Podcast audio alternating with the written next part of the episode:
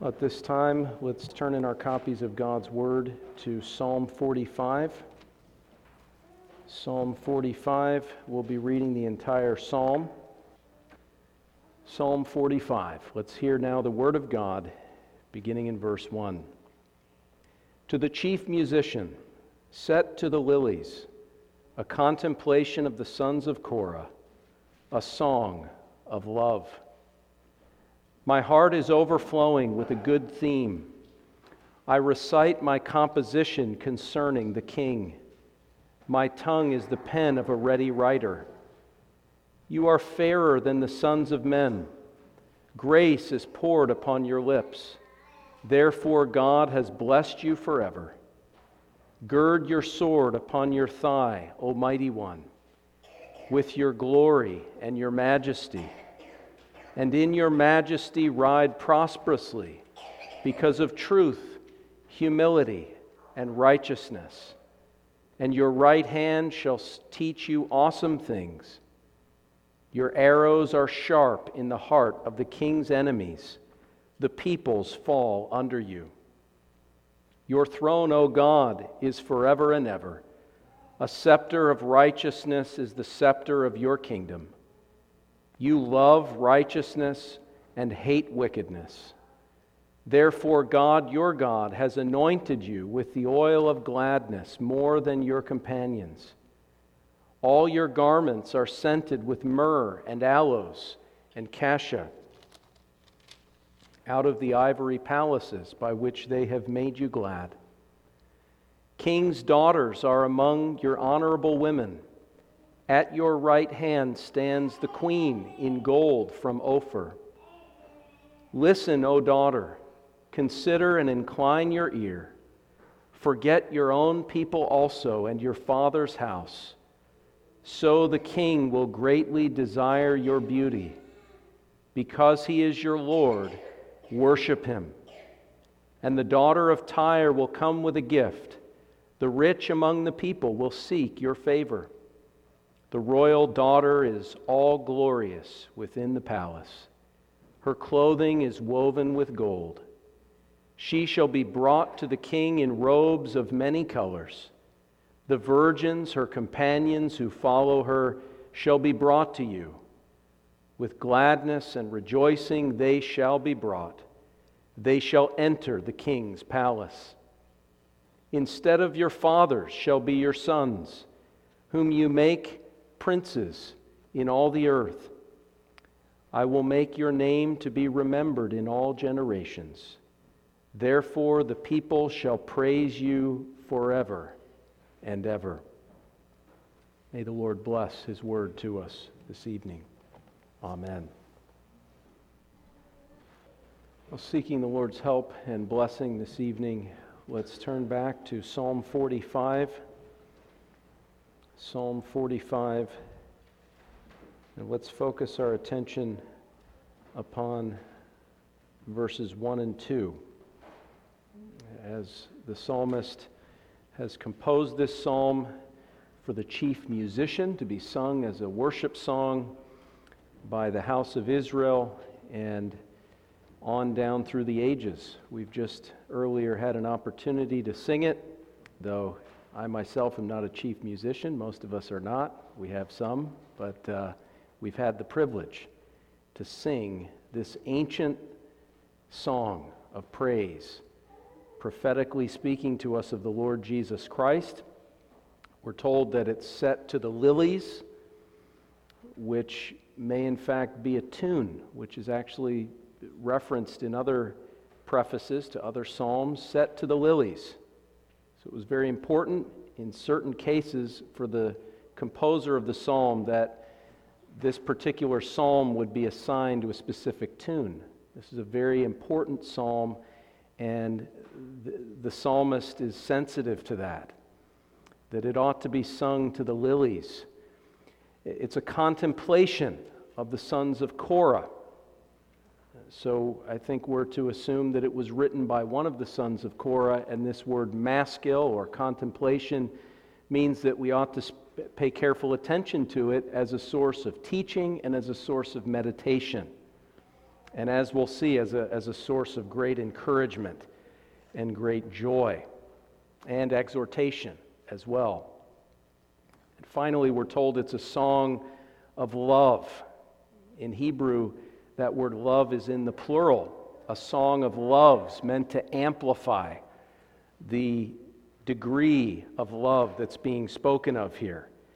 This is not just any sort of love, but this is the love relationship between God and His people, between Christ and His bride, a song of loves. And then he says, "My heart is overflowing with a good theme. I recite my composition concerning the King. My tongue is the pen of a ready writer. You are fairer than the sons of men. Grace is poured upon your lips." So the psalmist is filled with the content of what he's about to write about. And in fact, he gives the impression that he's so filled with it uh, that his tongue is the pen of a ready writer. In other words, the, the thoughts and ideas that are coming to his mind are coming to his mind with such clarity and such articulation as sometimes happens.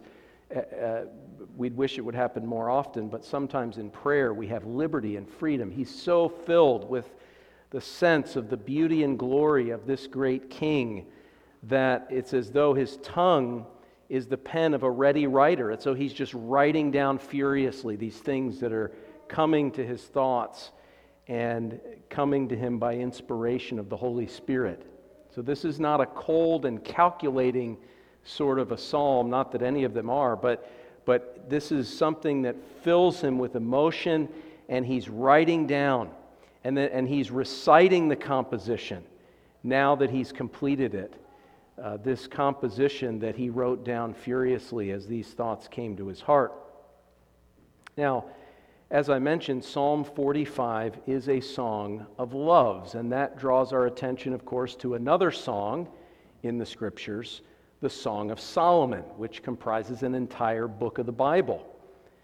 The Song of Solomon is also sometimes referred to as the Song of Songs. In other words, Solomon wrote many songs, but this was the chief of them all. This was the song to end all songs, if you will, the pinnacle of his composition of songs, the Song of Songs, the Song of Solomon that he wrote. And we know we've we've gone through a number of passages in that book. We won't get deep into some of the controversies, but that's a book that speaks to us of Christ and the church. In the full light of New Testament revelation, we cannot look at that book without immediately being drawn to King Jesus and desiring to be that bride, that wife, that Shulamite in union with our glorious Savior. And in this case, we have a psalm that really functions as a condensed version of the Song of Solomon. It's the Song of Solomon turned into a psalm to be sung in the life of God's people in public worship. We know not every song in the Bible is meant to be sung throughout the ages in public worship. God has uh, employed an inspired editor to come up with the, the book of Psalms. And in that book of Psalms, we have this condensed Song of Solomon that allows us to sing of those glorious truths of the Song of Solomon. Now, as we're preparing for the Lord's Supper, and as we're, we're mindful of that fact, uh, this is a psalm that we ought to consider, because this is a psalm that speaks to us of love. It's a song of loves. And the Lord's Supper is a feast of love. The Lord's Supper, above all opportunities, is an opportunity to come into the house of God with a heart that is overflowing with this good theme. A heart that's overflowing with love upon love upon love for the Lord Jesus Christ. A heart that is so filled and overflowing with the good theme of Jesus Christ that it bursts forth as we sing psalms like this. Out of the heart, the mouth speaks, and that's what the psalmist is enabling us to do here. He's putting inspired lyrics onto our tongues so that we can express and articulate uh, the, the thoughts of our heart, the burden that we have to speak of the King. Now, if you look at the beginning of the Song of Solomon, you can see a very similar phenomenon there, where Solomon, speaking in, in the words of the Shulamite and the daughters of Jerusalem, uh, we see Song of Solomon one verse two, uh, the Shulamite says, "Let him kiss me with the kisses of his mouth, for your love is better than wine, because of the fragrance of your good ointments. Your name is ointment poured forth." And so here the psalmist, he, he's, he's thinking of these good ointments, this good theme, this fragrant aroma of King Jesus, desiring uh, to be kissed with the kisses of his mouth and desiring to, to tell the Lord Jesus Christ that his love is better than wine.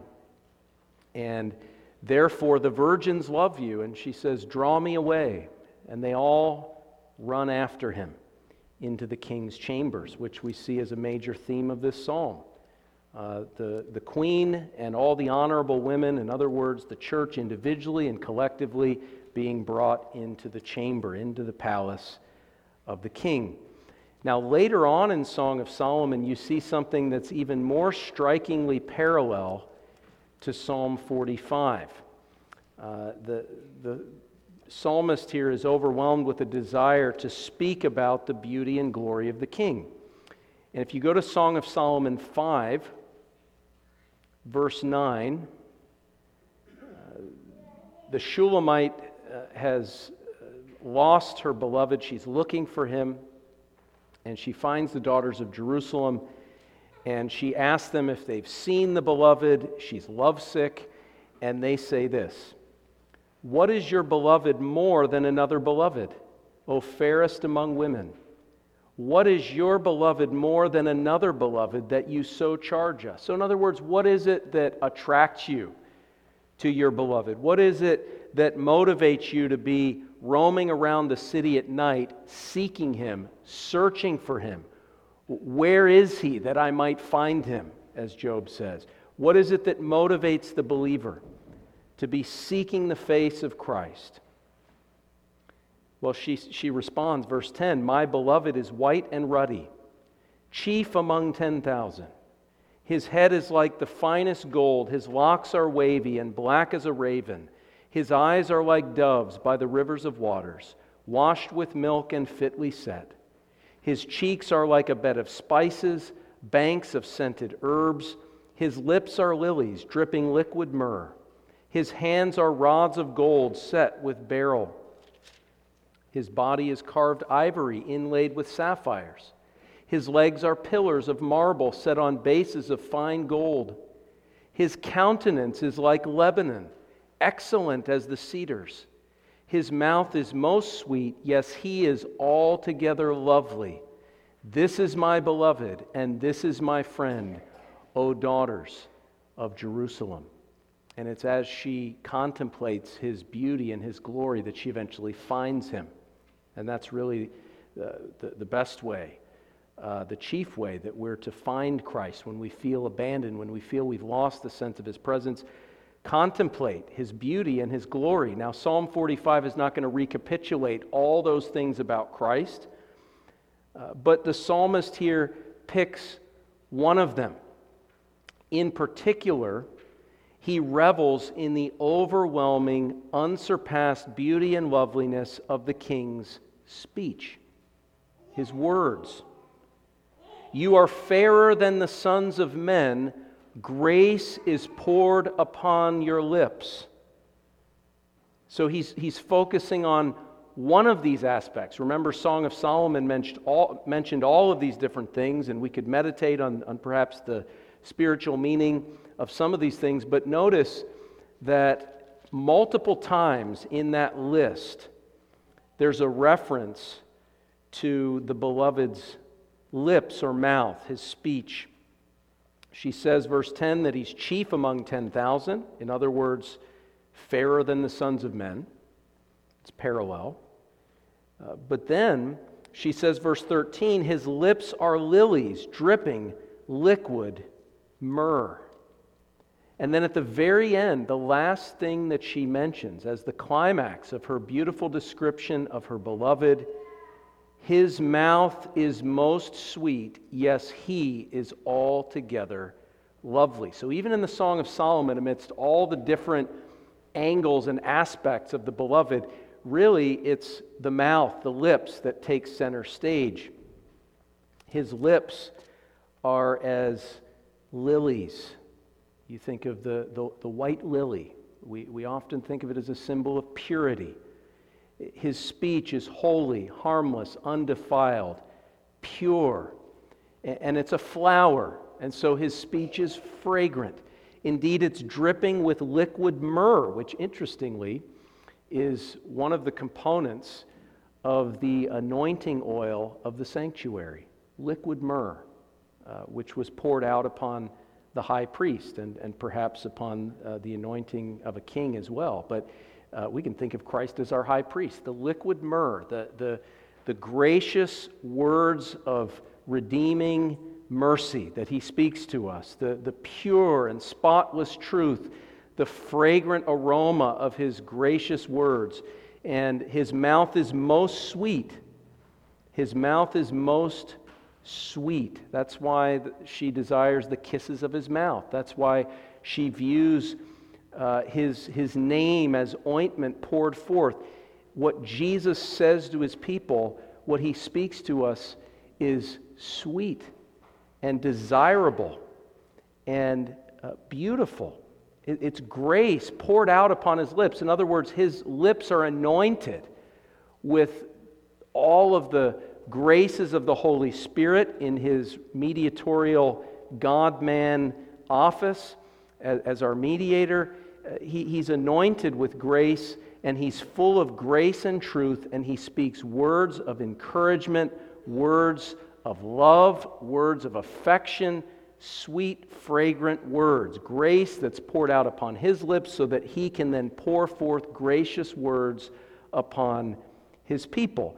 And this is the aspect that the psalmist says that he's reveling in. It's the beauty and glory and loveliness of his speech. Now, when we think of beauty, when we think of outward beauty as the imagery here of a Uh, bride and the bridegroom and this uh, romantic love that, that presents us with these images.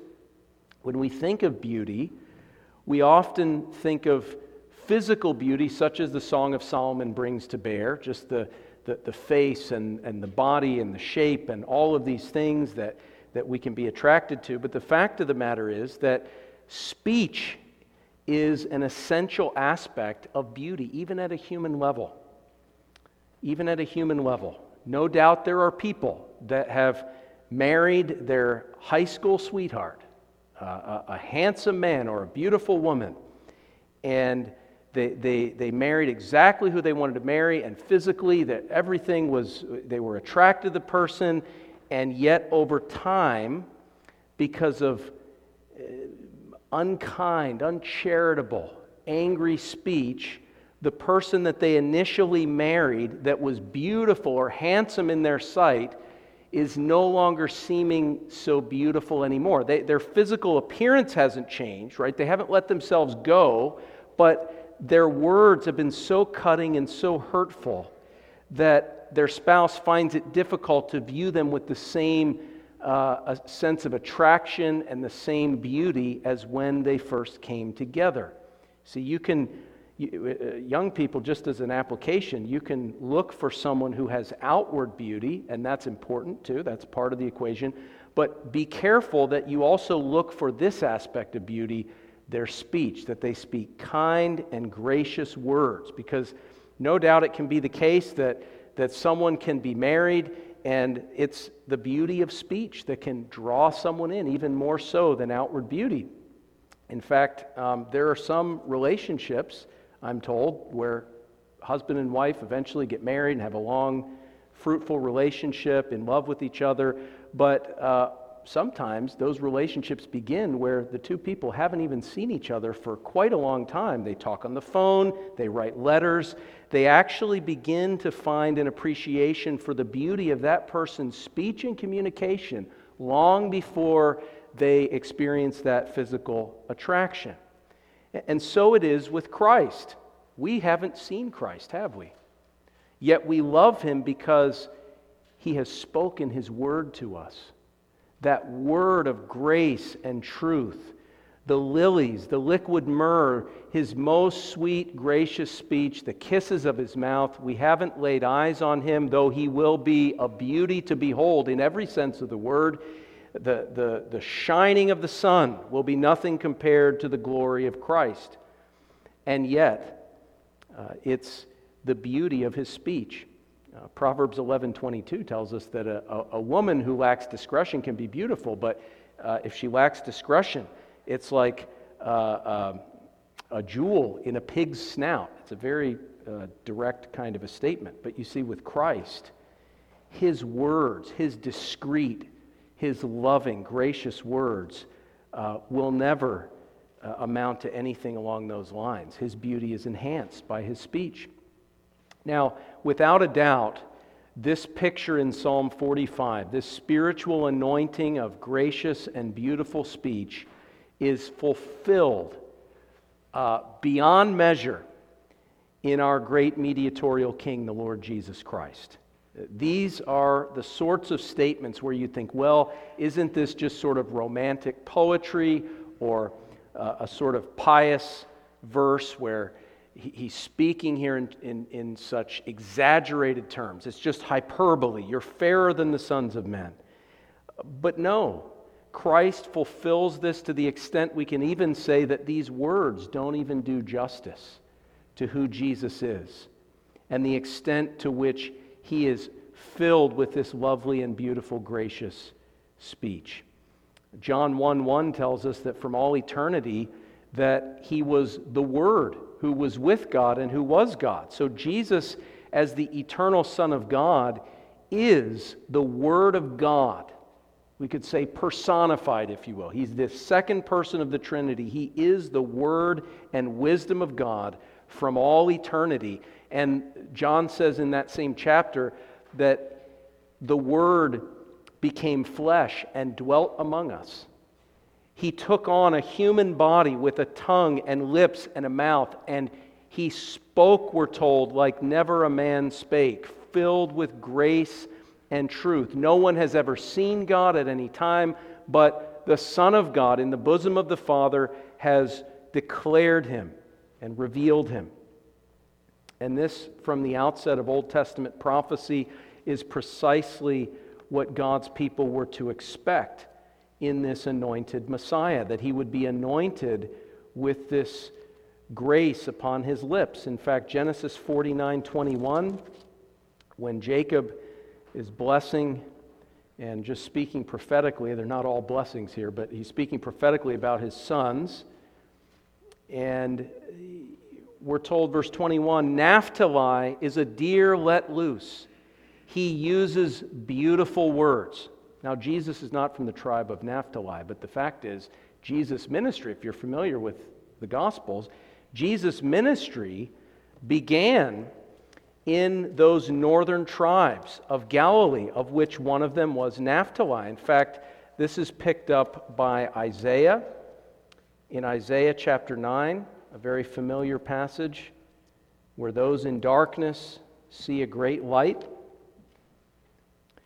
Uh, Isaiah nine verse one, nevertheless, the gloom will not be upon her who is distressed, as when at first he lightly esteemed the land of Zebulun and the land of Naphtali, and afterward more heavily oppressed her by the way of the sea beyond the Jordan in Galilee of the Gentiles. And that's when it says, the people who walked in darkness have seen a great light. Unto us a child is born, unto us a son is given.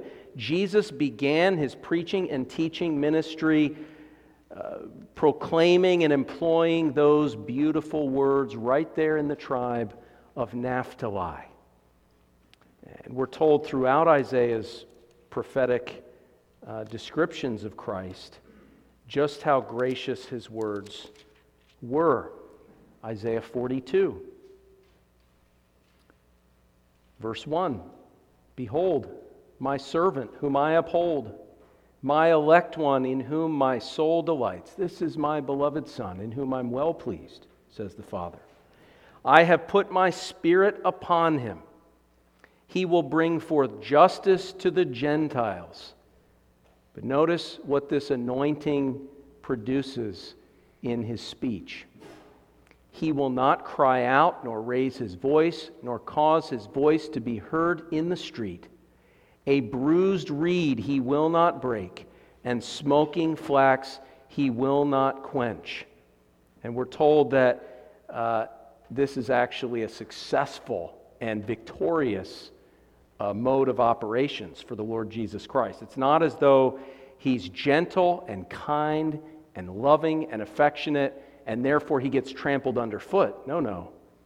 This is, in a sense, the secret to his success. Uh, he will bring forth justice for truth. He will not fail nor be discouraged till he has established justice in the earth. And the coastlands shall wait for his law. See, the meek inherit the earth. Jesus Christ uses gracious speech, self-controlled speech. He doesn't break the bruised reed. He's not harsh. He's not brash.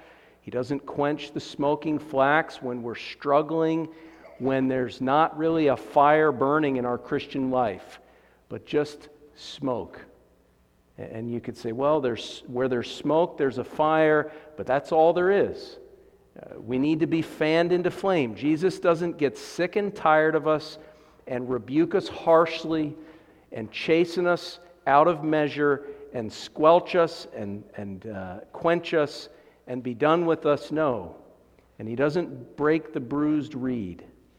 And it's that gentleness, as David says, your gentleness made me great. It's his gentleness that gives victory to his cause. His gracious speech, the gracious and beautiful speech of the Lord Jesus Christ. It was prophesied of him. Then you come to Isaiah chapter fifty and verse four and verse five. Another messianic prophecy. This is Christ speaking. The Lord God has given me the tongue of the learned, that I should know how to speak a word in season to him who is weary. This is a very important prophecy. Isaiah fifty, verse four. This is a prophecy that tells us about the inner thought life of Christ, his heart, and out of his heart, the sort of things that were coming out of his mouth. The Lord gave him the tongue of the learned. In other words, as God, of course, he has all learning and so on. But as the mediator, as man, he's anointed with the Holy Spirit. And God has given him the tongue of the learned, that he should know how to speak a word in season to him who is weary. Uh, this is a season in which we get weary. It's a communion season. I realize that as well. We can become weary in, in as we're preparing for the Lord's Supper. And we feel like there's so many circumstances that are hindering us from, from really preparing for the Lord's Supper as we would desire to do.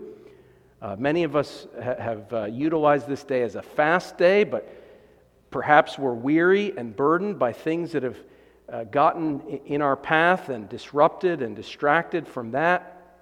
Perhaps we're thinking about our circumstances and we feel like we're already like Atlas, you know, the, the, in the in the Greek uh, uh, picture, Atlas, he's holding the world, he's, he's bearing all these things on his shoulder, and now uh, something else is added to the mix in our circumstances, the straw that breaks the camel's back, and we feel weary, and we're going through a season of weariness. This tells us that not only in his life on earth, in his ministry on earth, but now, through his word, through his ordinances, Jesus speaks gracious words, a word in season to him who is weary. Now, there's no doubt that he speaks a word in season to him that is stubborn, and a word in season to him that is impenitent, and a word in season to all kinds of different people. I mean, it's not as though anything he says is out of season. But it's specifically emphasized here that he speaks a word in season to those that are struggling, those that are burdened, those that are the smoking flax, those that are the bruised reed, those that are weary and heavily burdened. he specifically makes it a point to speak a word in season to them.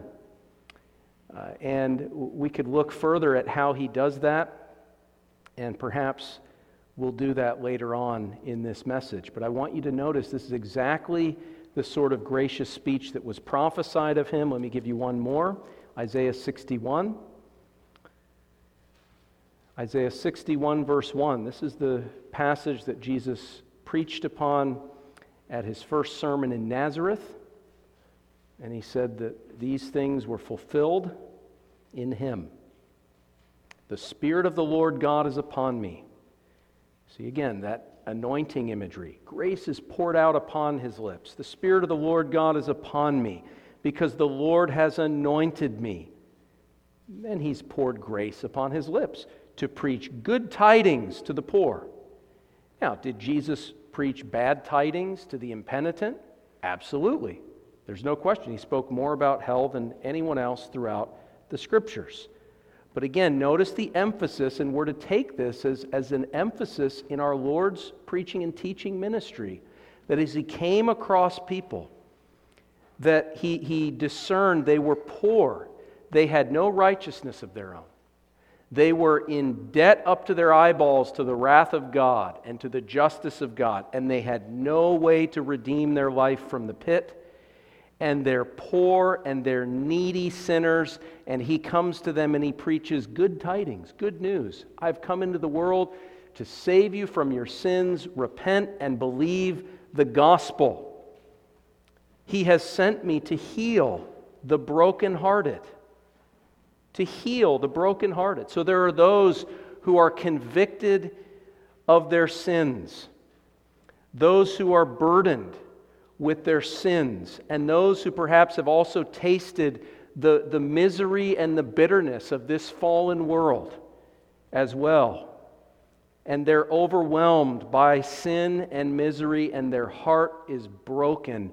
And Jesus says, I've been sent to heal you. I've been sent to give you peace, to, to take that broken heart and to mend it and to heal it so that you can have joy again. And that's what we see. He, to proclaim liberty to the captives, the opening of the prison to those who are bound, to proclaim the acceptable year of the Lord. That's the Jubilee, where you're set free.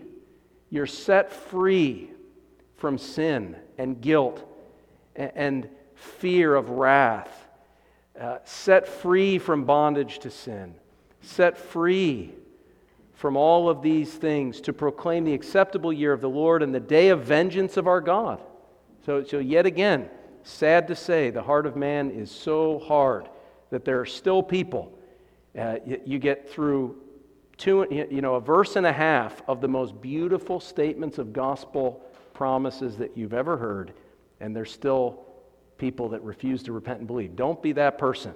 Don't be that person where the Lord has to add that at the end of verse two, the day of vengeance of our God. But again, he continues the theme, to comfort all who mourn, to console those who mourn in Zion. And as you've been preparing for the Lord's Supper, as you've been, some of you perhaps fasting and thinking about even how pathetic our fasting is. You know, you, you think, oh, it's a fast day, and you look back and you say, uh, in no sense am I feeling righteous and holy, and, and this is, you know, I, I feel regret that I could have used this day more, and we feel overwhelmed with conviction of sin, but you know what? That's actually the right attitude to have. If you come out of a fast day feeling really good about yourself, you've kind of missed the point, right? Of course, we want to use our time as best as we can, but I'm saying uh, coming out of a fast day feeling guilty of sin and mourning over sin is, is exactly the point, so that we can then come to Jesus, and he says, I've been sent out of heaven. Think about how far heaven is from the earth. Jesus was sent from heaven, as it were. God comes to the earth. Uh, the incarnation of the Savior in the womb of the Virgin, uh, the, spanning that almost seemingly infinite distance. And he's come, he's been sent to comfort all who mourn, to console those who mourn in Zion, to give them beauty for ashes, to give the oil of joy for mourning, the garment of praise for the spirit of heaviness. How, how many of us have experienced in recent days, recent hours, recent minutes, the spirit of heaviness? Jesus has been sent. Grace has been poured out upon his lips, and he's been sent to you to take away the spirit of heaviness and give you the, the garment of praise, that they may be called trees of righteousness, the planting of the Lord. And here's the key. Here's the key, because so far, Jesus has been sent to do things for us, and that's great news. But remember the ultimate purpose here, that he may be glorified. The planting of Jehovah, that Jehovah may be glorified. Why has Jesus been anointed with gracious words to encourage and strengthen us this evening? It's so that we would then be clothed in that garment of praise and sing praise and worship the name of our great God for his praise and honor and glory. And so this is precisely what Jesus was prophesied to, to do, the sort of speech that he was destined to proclaim. And in the Gospels, we see examples of this. Matthew chapter eleven, a familiar passage, verse twenty-eight. Jesus has just reflected upon the fact that God, the Father, in his sovereignty, has given knowledge to some and withheld that knowledge from others who remain stubborn in their unbelief. And Jesus is, is contemplating this, and he, he himself is overflowing with a good theme of the sovereignty of God, and he's glorying in it, he's rejoicing in the Holy Spirit. But then he says this, though he rejoices in the sovereignty of God, election and reprobation, yet it motivates him to call sinners to be saved. Come to me, all you who labor and are heavy laden. And it's at this point there are people that say, well, he's not calling everybody. He's calling the, the weary and the heavily burdened. And you need to examine yourself, they would say. Are you sufficiently weary and heavily burdened by your sin? Are you sufficiently weary and laboring and heavily laden and burdened by the guilt of sin? And so you're supposed to navel gaze and think about and, and meditate on your, your own performance of mourning over sin and feeling the burden of sin until you're satisfied, and then you come back to the verse. But you see, by the time you've gone through that exercise, few ever come back to the verse. See, Satan wants to get you away from this verse and away from what Jesus is saying so that you'll focus on yourself when Jesus is saying, come to me. And if it is the case that you look at your soul and you examine yourself and you don't see the weariness and burden of the guilt of sin, you don't feel as convicted as you ought to be, well then, my friend, let me ask you, do you find that to be a burden? Does that weigh down on you, that your lack of being burdened over your sin isn't, it's not more than it is? You're dissatisfied with that? You wish you were more burdened? Are you not heavily laden even with your dissatisfaction at not being sufficiently heavily laden? You see, at a certain point, this applies to anyone and everyone because we're all burdened. And the only person who's going to respond is the person who senses the burden, obviously. But it's an invitation to every one of us to recognize that burden and come to him. So he's speaking a word in season to those who are weary. He says, it's a promise, come to me and I will give you rest. I will give you rest. You're weary, you're burdened. You're dissatisfied, even with your dissatisfaction, right? You're, you're repenting over your repentance. He says, come to me and I will give you rest.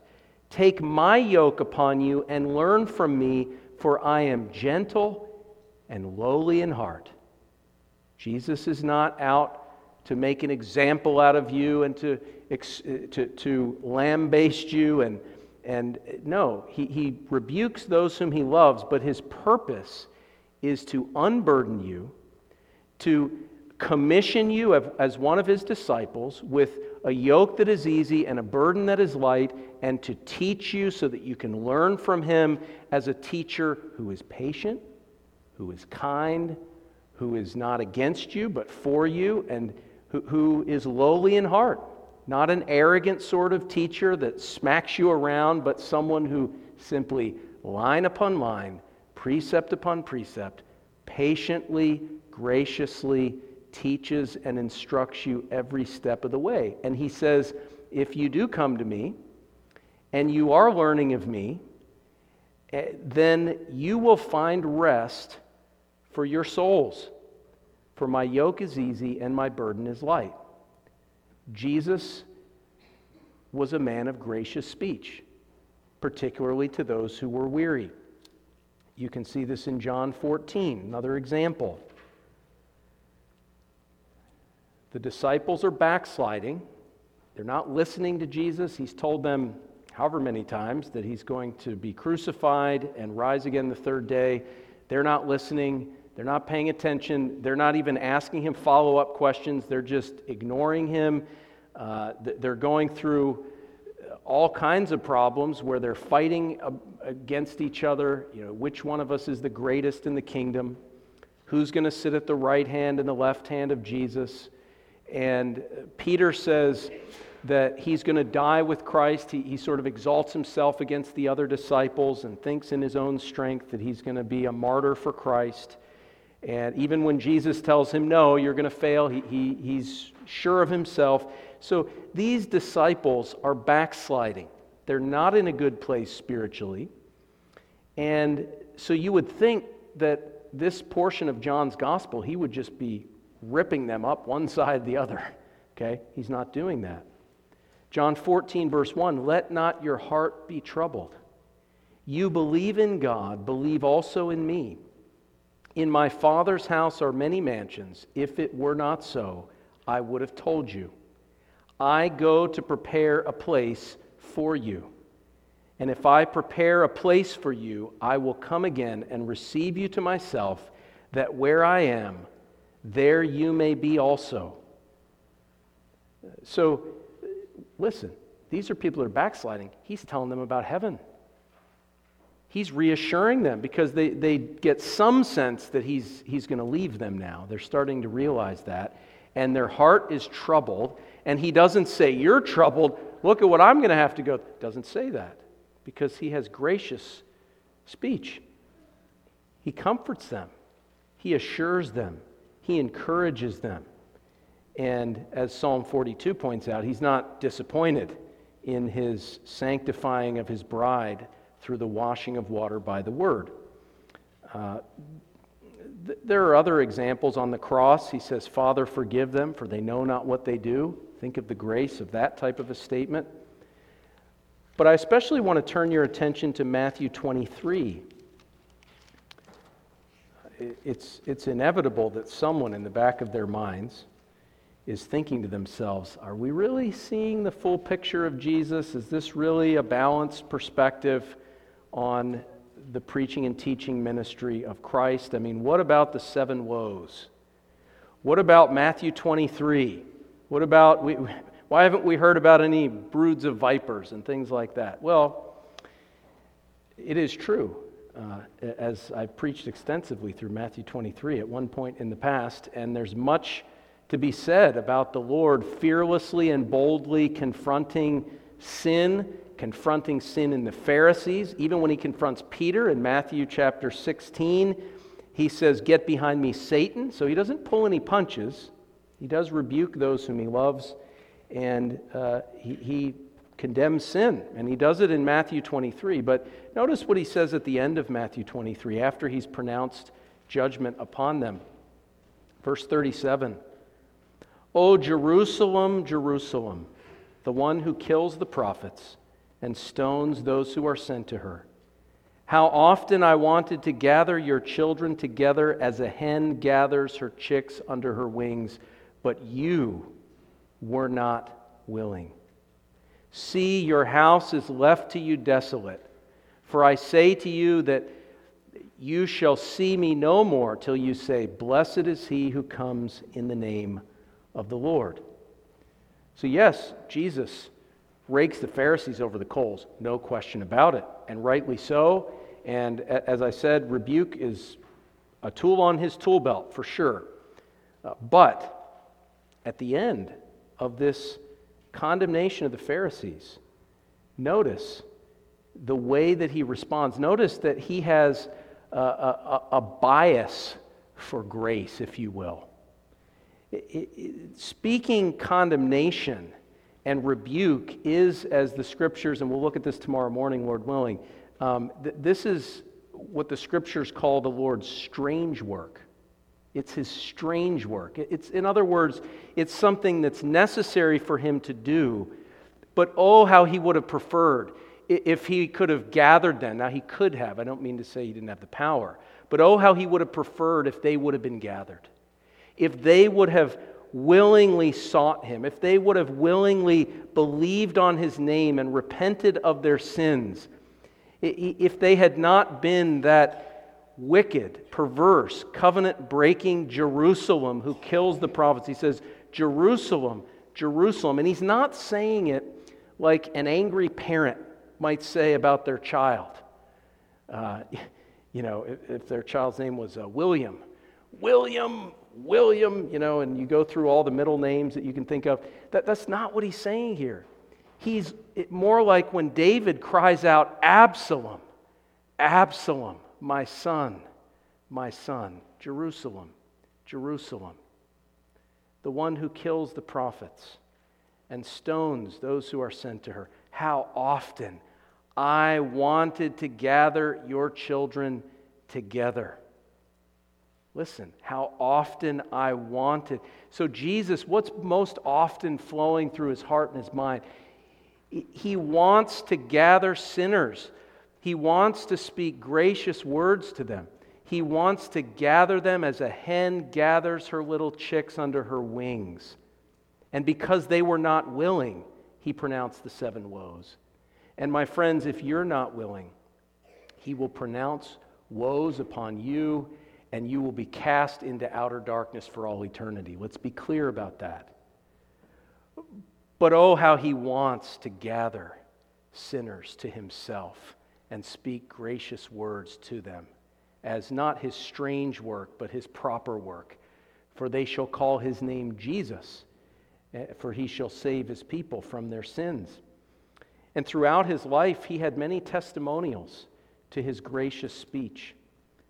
When he spoke in his hometown synagogue of Nazareth in Luke four, verse twenty-two, though he was rejected, listen to what it says about how the people heard him. So all bore witness to him. These are people that eventually tried to throw him off of the hillside, okay? So this should be significant.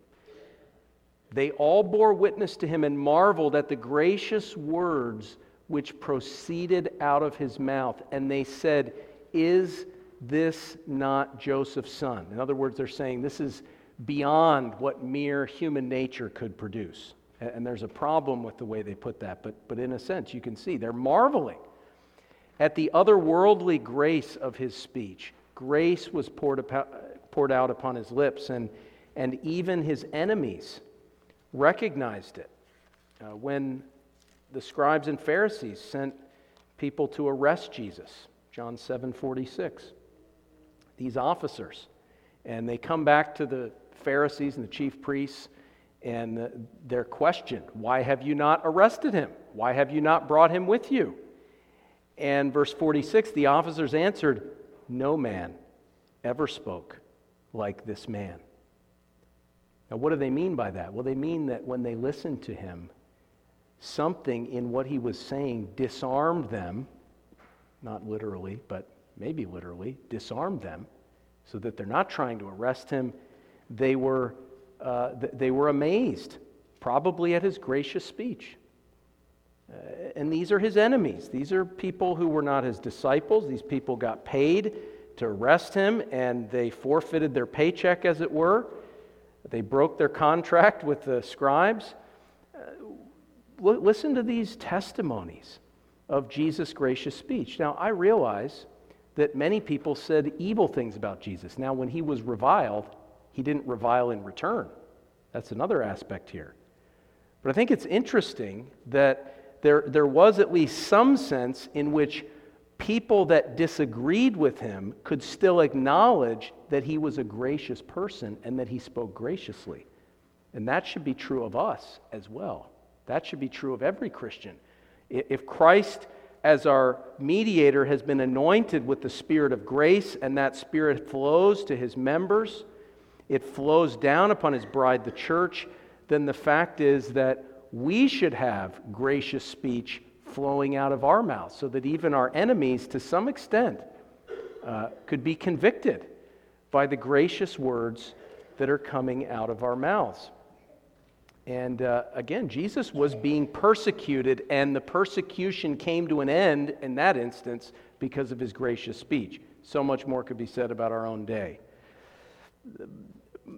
In addition, Jesus gives us, in a sense, the secret to his gracious speech. Uh, John eight, verse twenty-eight.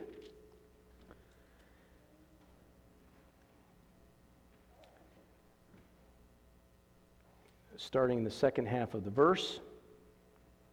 I do nothing of myself, but as my Father taught me, I speak these things. As my Father taught me, so I speak these things. And there are several instances where Jesus says something to this effect. John twelve, forty-nine, and fifty would be another example. This is all in John's gospel. This is emphasized. He says, "For I have not spoken on my own authority, but the Father who sent me gave me a command what I should say and what I should speak." And verse fifty confirms that as well. He thought about, what does God want me to say? I mean, that just boils it down for all of us. I know we're not in the same position as the mediator of the covenant of grace, but friends, we should be thinking, like Jesus was thinking, what does God want me to say? What does God want me to say in this situation? Or if we're on our way to work, Uh, what is, how does God want me to speak to different people in the office? What sort of attitude? What sort of words?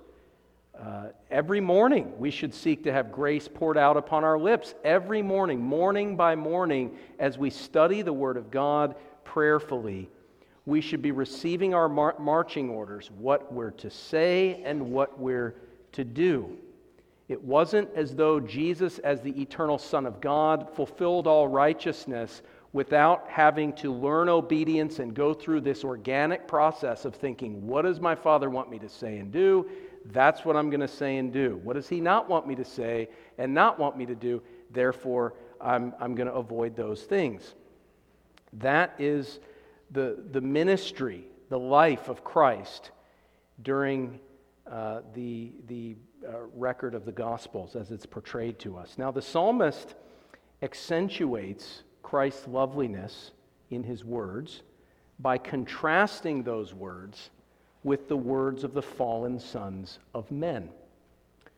So Psalm forty-five, if we go back to our passage, grace is poured upon your lips, or sorry, verse two, you are fairer than the sons of men. Grace is poured upon your lips. Those two statements are connected. He's fairer than the sons of men, and he's fairer and more beautiful than the sons of men in this specific way, that grace is poured out upon his lips. Because uh, the, the fallen sons of Adam, and that's the phrase in Hebrew here, the sons of Adam, not just the sons of men, but those fallen sons of Adam, of whom we all are by nature, uh, we don't have grace poured out upon our lips by nature, do we? Now, these sons of Adam are referred to throughout the Psalms. Psalm fifty-seven, four, listen to what it says. My soul is among lions. I lie among the sons of Adam, who are set on fire, whose teeth are spears and arrows, and their tongue a sharp sword. The sons of Adam, the natural man, in his natural sinfulness, is a fierce lion. Uh, his tongue, as it were, is set on fire, as James says. It's untamed. He's an untamed lion, and his tongue is set on fire by hell, and his teeth are spears and arrows, and their tongue a sharp sword. Now we know the Lord Jesus Christ has sharp arrows. His arrows are sharp in the hearts of the king's enemies, and we know that he girds his sword upon his thigh. But his words and his sword and his arrows are not like those of the children of Adam, because he rides forth not just for truth and righteousness, but for meekness and humility, verse four. And, and what makes his sword sharp and what makes his arrows sharp in the hearts of the king's enemies is the graciousness of his speech.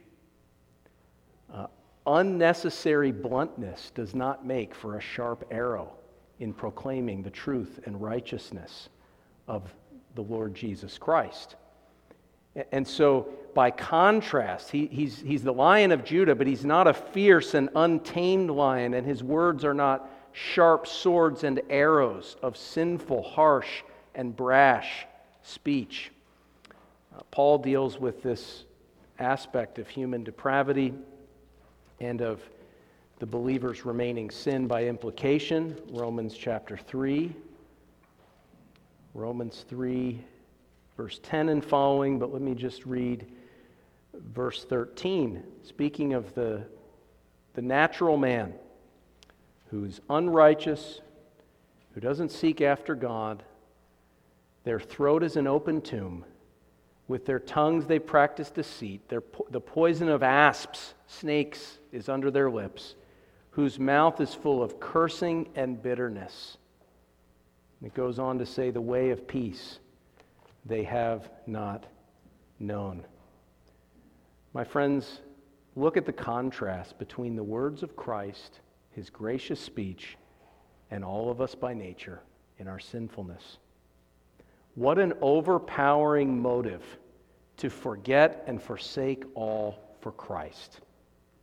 What an overpowering motive to be married to Jesus Christ by faith.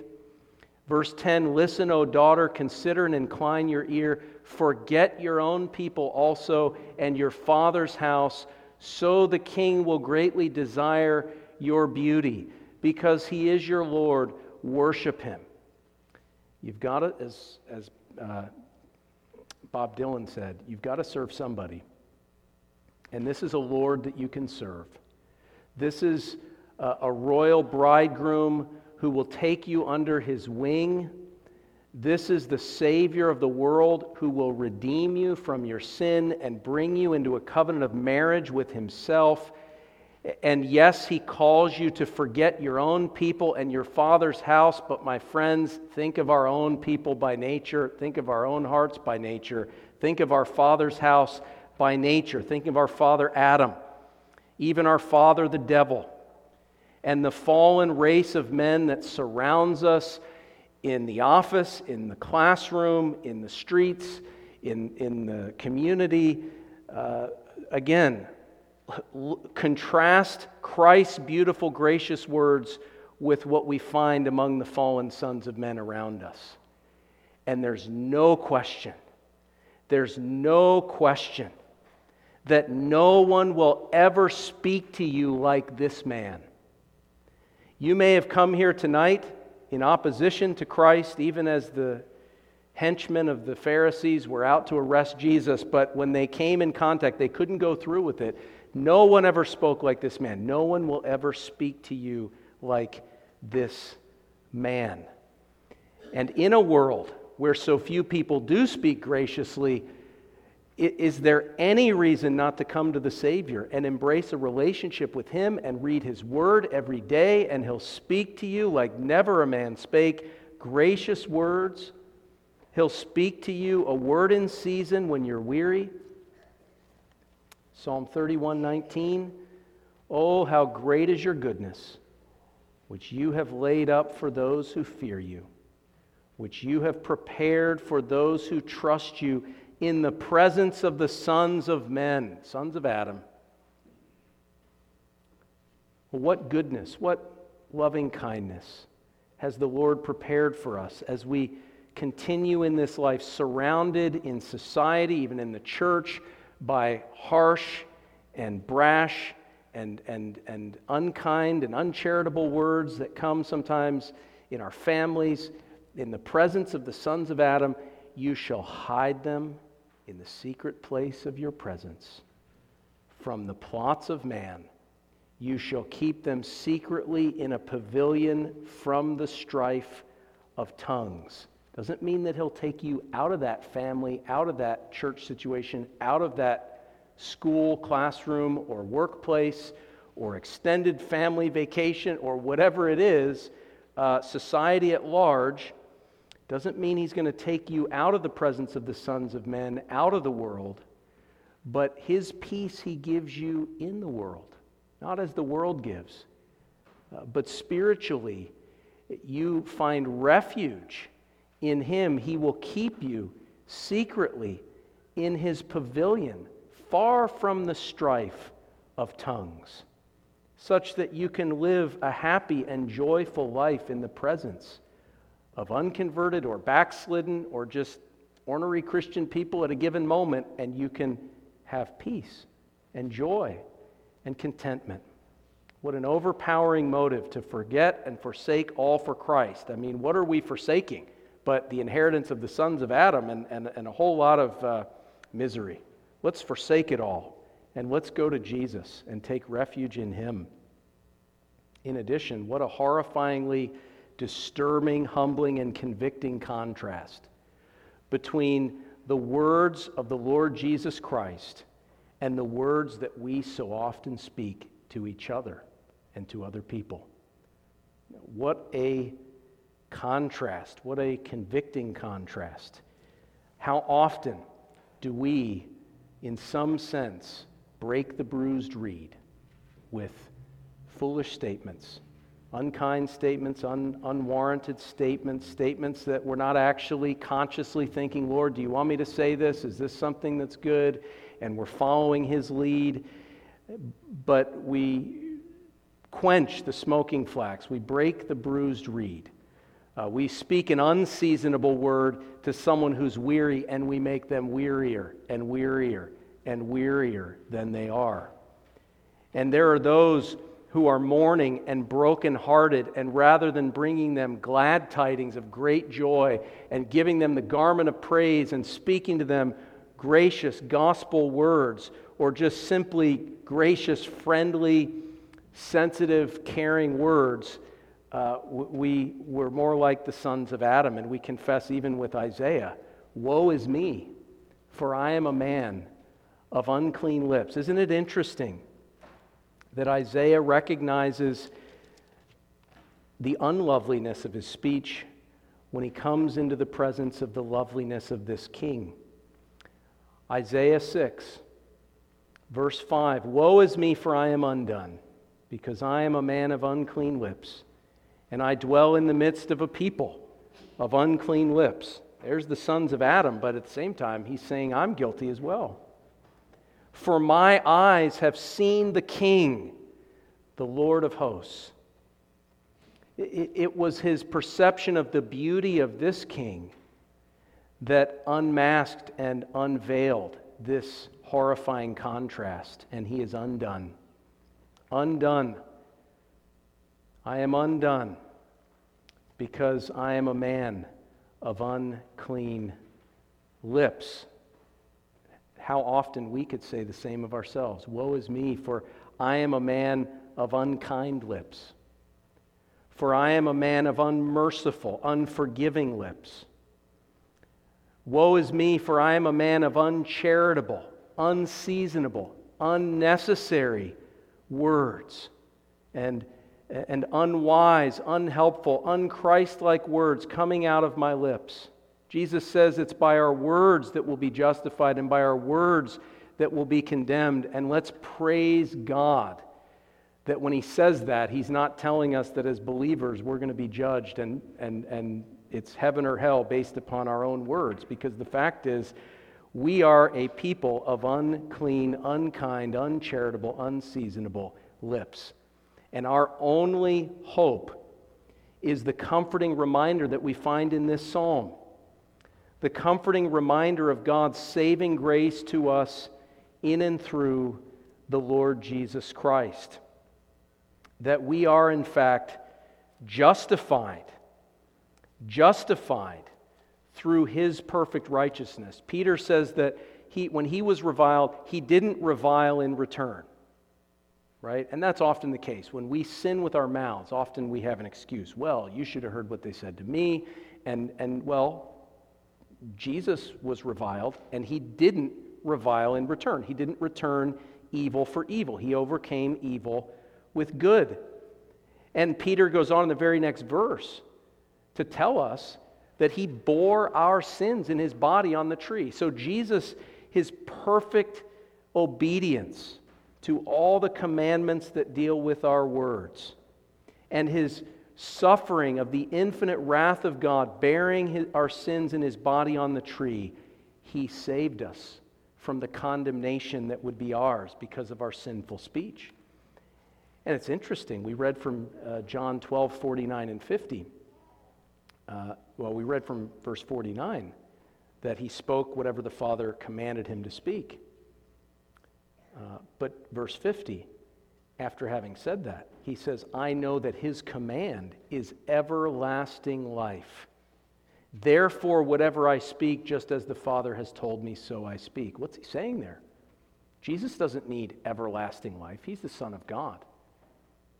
Jesus did and said whatever the Father commanded him to do and say to obtain eternal life for every one of his people. And that's our comfort. That no one ever spoke like him, that no deceit was found on his lips, he never reviled in return, he was wholly harmless and undefiled with his lips, with his heart, and with his hands, and therefore we have a guarantee of everlasting life through faith in him. But we're also promised sanctification. In Psalm forty-five, not only are we saved through the righteousness of his gracious words, but he has this anointing poured out upon him. And it's poured out upon him, we know from Scripture, as our mediator. He's anointed with the Spirit, and as Psalm one thirty-three says, that outpouring of the Spirit of God, the oil that's poured out upon Aaron, flows down to his garments, flows from the head to the body. It's not just Christ that was anointed with gracious speech and with the oil of gladness, but also his companions, as we'll see, Lord willing, tomorrow. His companions, his bride, his honorable women, his sons that he makes princes in the land. We as his people are anointed with the grace of the Holy Spirit so that we can do as Paul commands us to do. Colossians four six, let your speech always be with grace, seasoned with salt, so that you may know how to answer each one. So that you may know how to answer each one. How are we going to know how to speak a word in season, as as Isaiah fifty verse four speaks of Christ? How are we going to know what we should speak and what we should say? Well, what are we told in Isaiah fifty verse four? How did Jesus do it? Because if we received the anointing that flows from him and were to walk in his steps, then, my friends, we need to listen to the way that he was able to cultivate gracious speech. The Lord God, Isaiah fifty verse four, has given me the tongue of the learned, that I should know how to speak a word in season to him who is weary. You say, okay, well, how do we get the tongue of the learned? How do we know how we should speak to each one? He awakens me morning by morning. He awakens my ear to hear as the learned. So what it's telling us is we need to listen. We need to listen to God's word, and we need to allow it to awaken us morning by morning. You may get up in the morning and be awake, and you get in your car and you go to work, or you get up and you do whatever you're going to do. But are you only waking physically, or are you also waking spiritually? Are you allowing the Word of God to awaken your soul to the reality of the gospel and the reality of God's commandments and His will for your life morning by morning? Jesus had a personal devotional life, morning by morning, by morning, by morning. And obviously some of us have really extraordinary schedules, but not all of us do. And so ordinarily, morning by morning by morning, He awakens my ear to hear as the learned. If we're going to be the learned, then we need to be teachable learners and heeders of this King, of this teacher who is meek and lowly and gentle. And we need to carefully observe times and seasons. If we're to speak a word in season with grace, seasoned with salt, then we need to be paying attention to circumstances, paying attention to people, considering one another. Uh, we want to be like the king who noticed that Nehemiah was sad and asked him about it. Being sensitive, considerate, concerned for others, and ultimately cultivating an intimate, personal communion with God morning by morning by morning by morning. Uh, we're told in James three four, I'm ending with this, that the tongue is the rudder that determines our direction and our destination. The way that we speak, the way we speak to God in prayer, what we sing in our psalm singing, but the way we speak to each other, what we say with our lips is a rudder that determines our direction and our destination, either on a collision course with either hell or chastisement from God as our Father, or whether we're led onward and upward into a life of increased sanctifying grace by speaking gracious words. Let's pray. Lord God in heaven, we pray this evening that you would anoint us with grace upon our lips. We know that you have anointed the Lord Jesus Christ, and so in that sense, we pray that His anointing, that spiritual blessedness that is reserved for us in Christ in heavenly places, would be poured out beyond measure, and that we would be filled with this noble theme, that we would receive these words of encouragement and comfort and consolation, and that in kind we would return that favor in our words to others, not quenching the smoking flax or breaking the bruised reed, but speaking words in season to those who are weary and heavily burdened, that they might find rest. We pray in Jesus' name. Amen.